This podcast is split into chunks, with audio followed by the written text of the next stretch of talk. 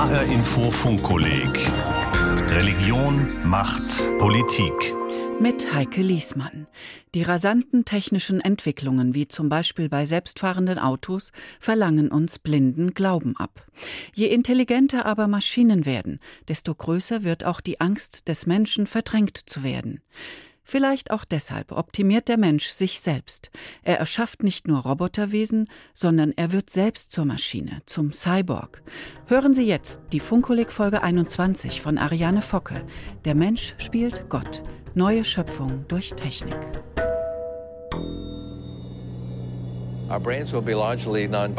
Unsere Gehirne werden größtenteils nicht biologisch sein. Was heißt, wir werden zu Maschinenwesen. Werden nicht mehr altern, unendlich leben. Man kann also sagen, unsere Gesellschaft als Ganzes ist längst ein Cyborg. Nur wir als Individuen sehen uns eigentlich gar nicht so. Vollautonome Waffensysteme, Tötungsmaschinen, die völlig außerhalb menschlicher Kontrolle agieren, all das muss verhindert werden. Kriegsroboter. Viele Vertreter und Forscher in diesem Bereich sind der Auffassung, durch eine Maschinenethik könnte man die Kriegsroboter humaner gestalten. Hier sogar die Behauptung, sie können die Kriegsführung humaner machen. Wenn ich an diese Dinge glaube, ist das auch eine Form von Religion. Der Mensch spielt Gott, Technikgott. Er macht sich selbst zum Schöpfer. Und gleichzeitig verlangt er, dass wir uns den technischen Entwicklungen in blindem Glauben anvertrauen. Deutlich wird das, wenn man sich selbstfahrende Autos ansieht. Der Computer steuert und wir können das Fahren komplett den Maschinen überlassen. Seit 2015 fördert die Bundesregierung Forschungsprojekte, die sich mit intelligenter Mobilität beschäftigen. Die Förderung ist Teil der Gesamtstrategie zum automatisierten und vernetzten Fahren. Auf mehreren Strecken, teilweise auch im öffentlichen Straßenverkehr, testen Automobilhersteller und Universitäten selbstfahrende Autos in Deutschland. Am Ende der Straße fahren Sie mit der Fähre. Wenn wir an Hightech glauben, dann können wir ihr auch unser Leben anvertrauen. Drehen Sie, wenn möglich, um. Wenn es nach dem Leiter der technischen Entwicklung bei Google, dem Futuristen Raymond Kurzweil, geht, wird 2029 zum ersten Mal ein Computer mit allen geistigen Fähigkeiten des Menschen gleichziehen, inklusive Ich-Bewusstsein. Was danach folgt, ist die technische Singularität. Ein Ereignis, ähnlich dem Urknall, das ebenso bedeutend und einschneidend ist und so nur ein einziges Mal stattfinden kann. Singularität, das heißt, ultraintelligente Computer erschaffen neue ultraintelligente Computer. Raymond Kurzweil geht davon aus, dass dieser Punkt 2045 erreicht sein wird. Andere halten es für unmöglich, dass Maschinen menschliche Fähigkeiten wie ein eigenes Bewusstsein erlangen können. Maschinen, wie wir sie zum Beispiel aus Filmen wie I, Robot, Terminator, AI oder Ex Machina kennen. Seit den ersten Computern hat es immer Geister in der Maschine gegeben. Zufällige Datensegmente? Oder ist es mehr? Er ist kein Mensch. Er ist eine Maschine. Er ist der Terminator. Du kannst nicht mit ihm verhandeln. Du kannst ihn nicht begreifen. Er kann nicht fühlen. Er kennt keine Gnade. Ein Robot kann einem Menschen keinen Schaden zufügen. Das erste Gesetz der Robotik. Ja, ich weiß, die drei Gesetze, euer perfektes Rundum-Schutzding. Hallo. Hi, sie ist unglaublich. Die Herausforderung ist, dass obwohl du weißt, dass sie ein Roboter ist, trotzdem glaubst, dass sie ein Bewusstsein hat. Die große Chance könnte darin liegen, dass sich die Lebensbedingungen für alle Menschen radikal verbessern. Künstliche Intelligenz könnte sogar Teile der Regierungsgewalt übernehmen und Korruption und Geldverschwendung verhindern. Künstliche Intelligenz lässt sich eben nicht bestechen, sondern entscheidet rational, frei von jeglichen Emotionen. Künstliche Intelligenz verfolgt keine Absichten. Künstliche Intelligenz folgt der Methode statistischer Analyse, nicht mehr und nicht weniger. Und somit ist künstliche Intelligenz auch unfähig, ein Eigeninteresse zu haben, zu täuschen oder zu lügen. Vollkommen neutral sind künstliche Intelligenz und Algorithmen aber dennoch nicht, denn sie werden von Menschen gemacht, das heißt programmiert, mit all den Unzulänglichkeiten, die Menschen mitbringen. Vorurteile, mangelnde Konzentration, Fehler beim Programmieren. Und die Verzerrung kann schon in der Auswahl selbst liegen, je nachdem, welche Daten als Grundlage genommen werden. Ob je eine selbstständig sich entwickelnde Superintelligenz die Weltherrschaft übernimmt, das steht in den Sternen. Diese Befürchtung hat aber zum Beispiel Tesla-Chef Elon Musk. Für ihn ist unkontrollierte künstliche Intelligenz eine Bedrohung für die Menschheit, weitaus gefährlicher als Atomwaffen. Mark my words, AI is far more dangerous than nukes. Als Beispiel führt Elon Musk ein Programm der Firma Google an. Ein Computer habe mit Hilfe von KI, also künstlicher Intelligenz, innerhalb weniger Stunden Schach spielen gelernt und schlage nun jeden Großmeister. Die Technologie führe dazu, dass sie sich verselbstständige und der Mensch die Kontrolle darüber verliere. Die Befürchtung von Tesla-Chef Elon Musk ist, der Mensch wird am Ende von den Maschinen verdrängt und ist nicht mehr selbst die Krone der Schöpfung. Im Extremfall ist er sogar überflüssig geworden. Parallel erschaffen wir aber nicht nur neue Wesen mit eigenem Bewusstsein, sondern wir werden auch selbst zu Maschinen, ausgestattet mit Maschinenteilen an und in unseren Körpern. Wir werden zu Cyborgs und optimieren uns selbst. Das ist übrigens nicht neu. Der erste Herzschrittmacher wurde 1958 in Stockholm einem Menschen eingesetzt. Transhumanisten gehen davon aus, dass die nächste Evolutionsstufe der Menschheit durch Fusion mit Technologie erreicht wird. Transhumanismus ist eine Denkrichtung, die die Grenzen menschlicher Möglichkeiten überwinden will. Mit dem Einsatz von Technologie soll der Mensch intellektuell, physisch und psychisch über sich hinauswachsen können.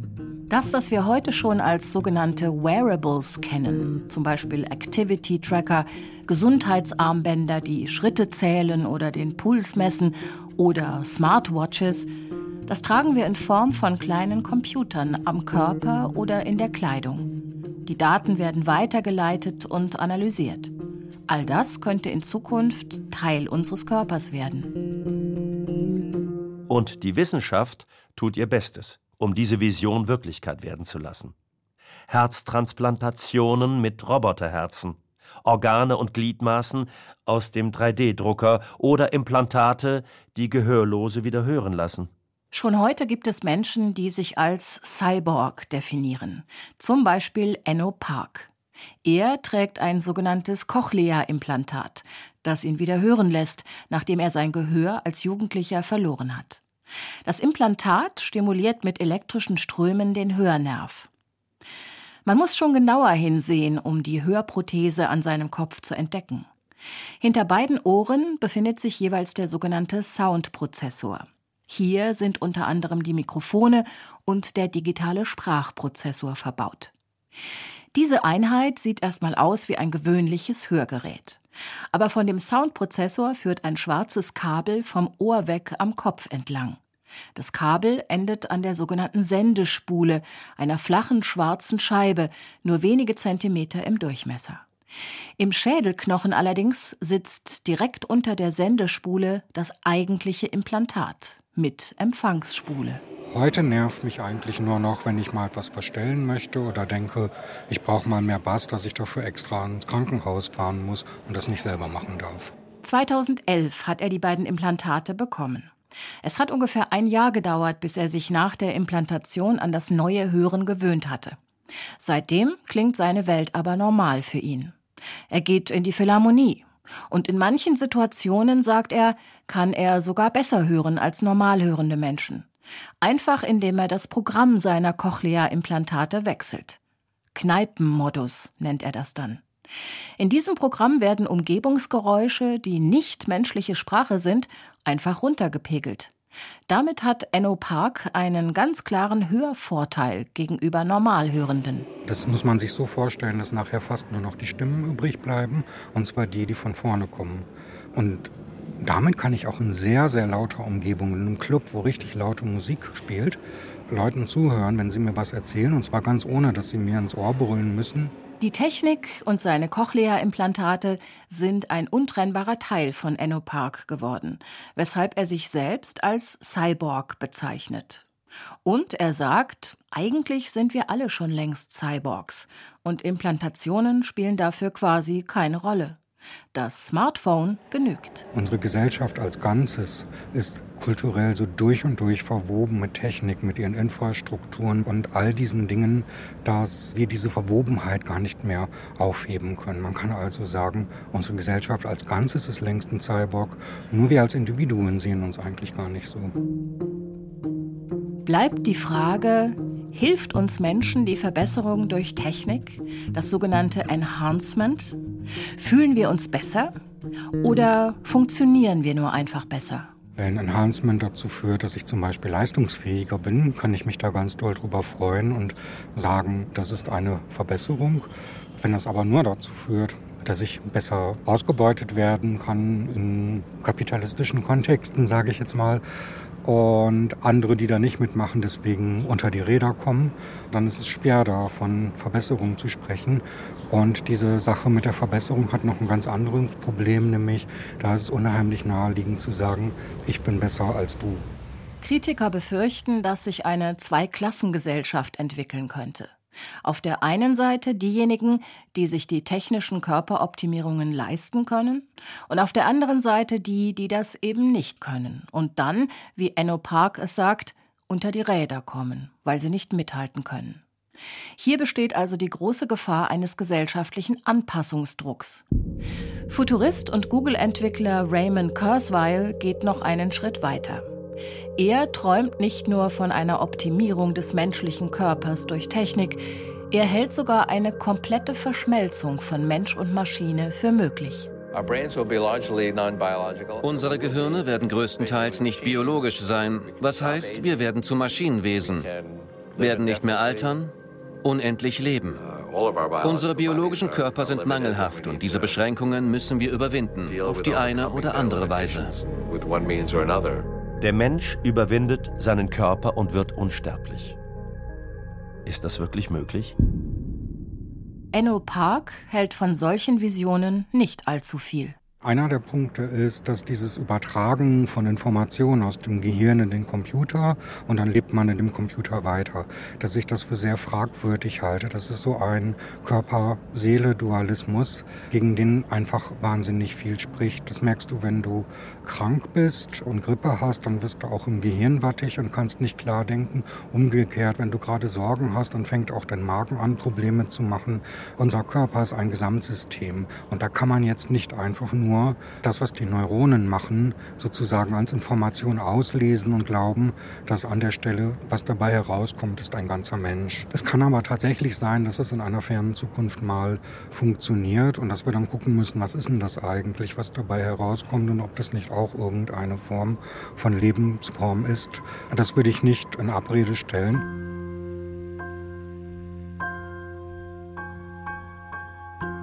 Was viele, nicht alle, aber viele Transhumanisten sagen, sind so Ideen wie, wenn du auf den Computer hochgeladen bist, dann hast du ewiges Leben. Oder wir tun deinen Geist dann in einen Roboter und du hast auf diese Weise ewiges Leben und kannst den Körper wechseln. Oder du kannst dann mit dieser Superintelligenz, die im Kontext transhumanistischer Ideen mal entstehen soll, Stichwort technologische Singularität. Du kannst mit dieser Hyperintelligenz verschmelzen, was solche Vorstellungen sind von Einswerden mit Gott. Und ich glaube, dass da im Transhumanismus durch die Hintertür ganz, ganz viele religiöse Motive, die wir längst aus allen möglichen Religionen kennen, wieder hochgekommen sind, vielleicht auch, weil ein Bedürfnis für dieses religiöse Denken vorhanden ist. Das ist per se nichts Schlimmes. Man sollte das nur nicht naturwissenschaftlich, ingenieursmäßig denken denken, dass man da jetzt eine Wahrheit gepachtet hat, die so kommen muss, sondern dass man sich selber klar macht, wenn ich an diese Dinge glaube, ist das auch eine Form von Religion. Der Mensch spielt Gott.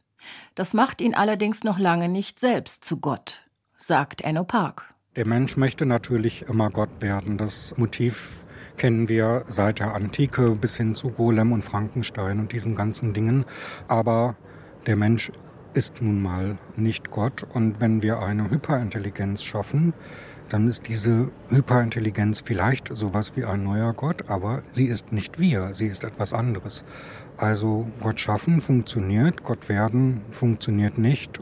Höchstens das warme Gefühl, den Gott geschaffen zu haben. Ist ja auch so ein beliebter Ausspruch im Transhumanismus, ist, wenn man gefragt wird, gibt es einen Gott, dass die Antwort dann heißt, noch nicht.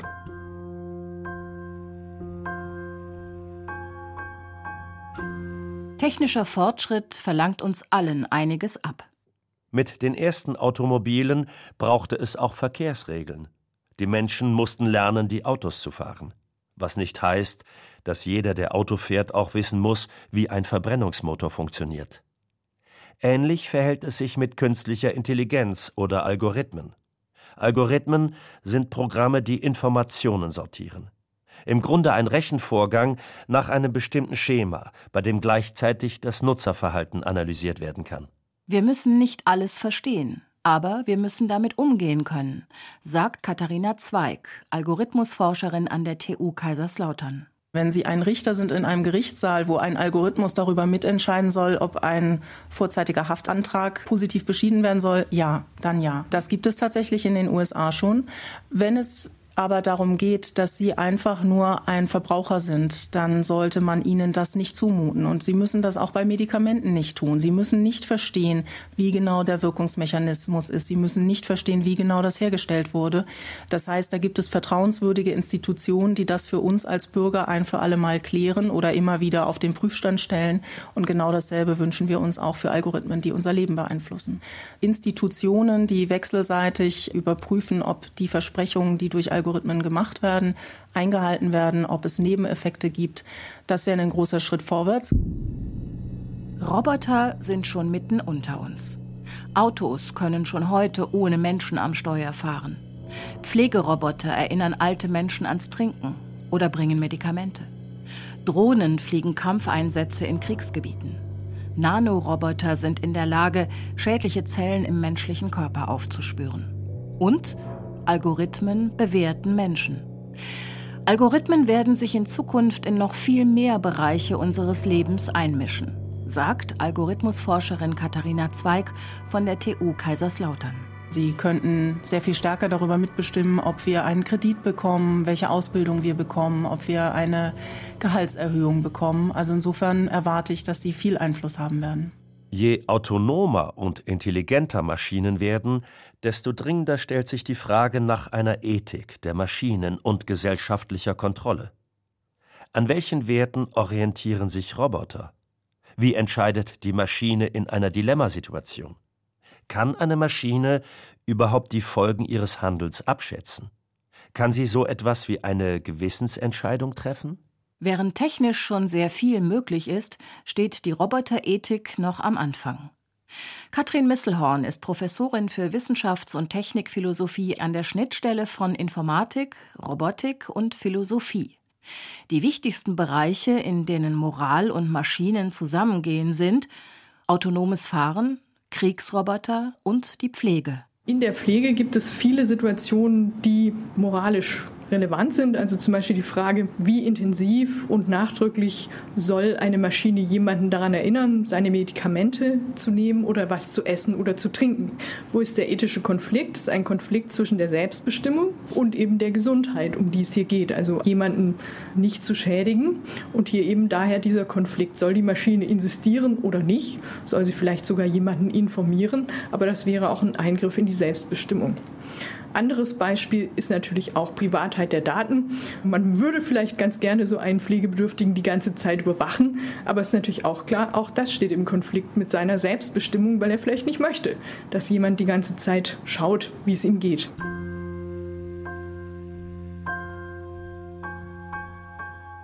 Kriegsroboter. Viele Vertreter und Forscher in diesem Bereich sind der Auffassung, durch eine Maschinenethik könnte man die Kriegsroboter humaner gestalten, zum Beispiel so, dass sie sich an das Kriegsvölkerrecht halten und auch an Einsatzregeln, die darüber hinausgehen. Also hier sogar die Behauptung, sie können die Kriegsführung humaner machen.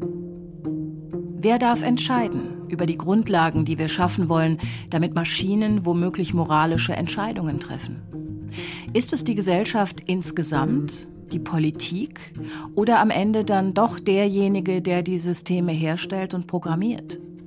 Das hänge sehr stark vom Anwendungsbereich ab, sagt Technikphilosophin Katrin Misselhorn. Ich denke, im Bereich Pflege gibt es die Möglichkeit, einen Spielraum zu lassen für den individuellen Nutzer, sodass sich die Maschine an dessen moralisches Wertprofil anpasst. Im Bereich autonomes Fahren und Kriegsrobotik sehe ich diesen Spielraum nicht. Da müsste man, wenn man sich hier für eine Maschinenethik entscheidet, auf jeden Fall allgemein verbindliche Regeln anwenden. Vor allem im Bereich Kriegsrobotik ist es auch klar, dass das natürlich vor dem internationalen rechtlichen Rahmen geschehen muss, den beispielsweise das humanitäre Völkerrecht bietet. Wie diese internationalen Regelungen aussehen könnten, darüber wird schon gesprochen. Die Vereinten Nationen wollen ein Wettrüsten mit autonomen Waffensystemen verhindern. Viele Staaten fordern ein generelles Verbot, darunter Mexiko, Österreich und China. Auch die Bundesregierung hat sich im Koalitionsvertrag 2018 dafür ausgesprochen, autonome Waffensysteme, die nicht vom Menschen kontrolliert werden, weltweit zu ächten. Vollautonome Waffensysteme, Tötungsmaschinen, die völlig außerhalb menschlicher Kontrolle agieren, all das muss verhindert werden, sagt Bundesaußenminister Heiko Maas von der SPD. Deutschland spricht sich für einen Verhaltenskodex aus. Für einen kompletten Bann dieser Systeme gibt es bei den Vereinten Nationen aber derzeit keine Mehrheit. Die USA, Russland, Großbritannien und Israel lehnen ein generelles Verbot von autonomen Waffensystemen ab. Auch die besten Systeme können versagen. Das zeigen die tödlichen Unfälle mit selbstfahrenden Autos in den USA. Deshalb hat die Deutsche Ethikkommission Thesen verfasst so müsse das wichtigste Ziel sein, beim autonomen Fahren Unfälle zu vermeiden. Die Zahl der Verkehrstoten soll insgesamt sinken. Bei unausweichlichen Unfallsituationen ist jede Qualifizierung von Menschen nach persönlichen Merkmalen, Alter, Geschlecht, körperliche oder geistige Konstitution unzulässig. Heißt es in dem Papier der Ethikkommission. Ein Aufruf an alle Programmierer. Dass bei der Programmierung moralische Begründungen mit einbezogen werden können, zeigt der tierfreundliche Saugroboter Ladybird. Der Saugroboter ist mit Farbsensoren ausgestattet. Damit erkennt er Marienkäfer und verschont sie. Der Saugroboter Ladybird ist ein Prototyp, den mein Kollege Oliver Bendel, Maschinenethiker aus der Fachhochschule der Westschweiz, als Prototypen konstruiert hat.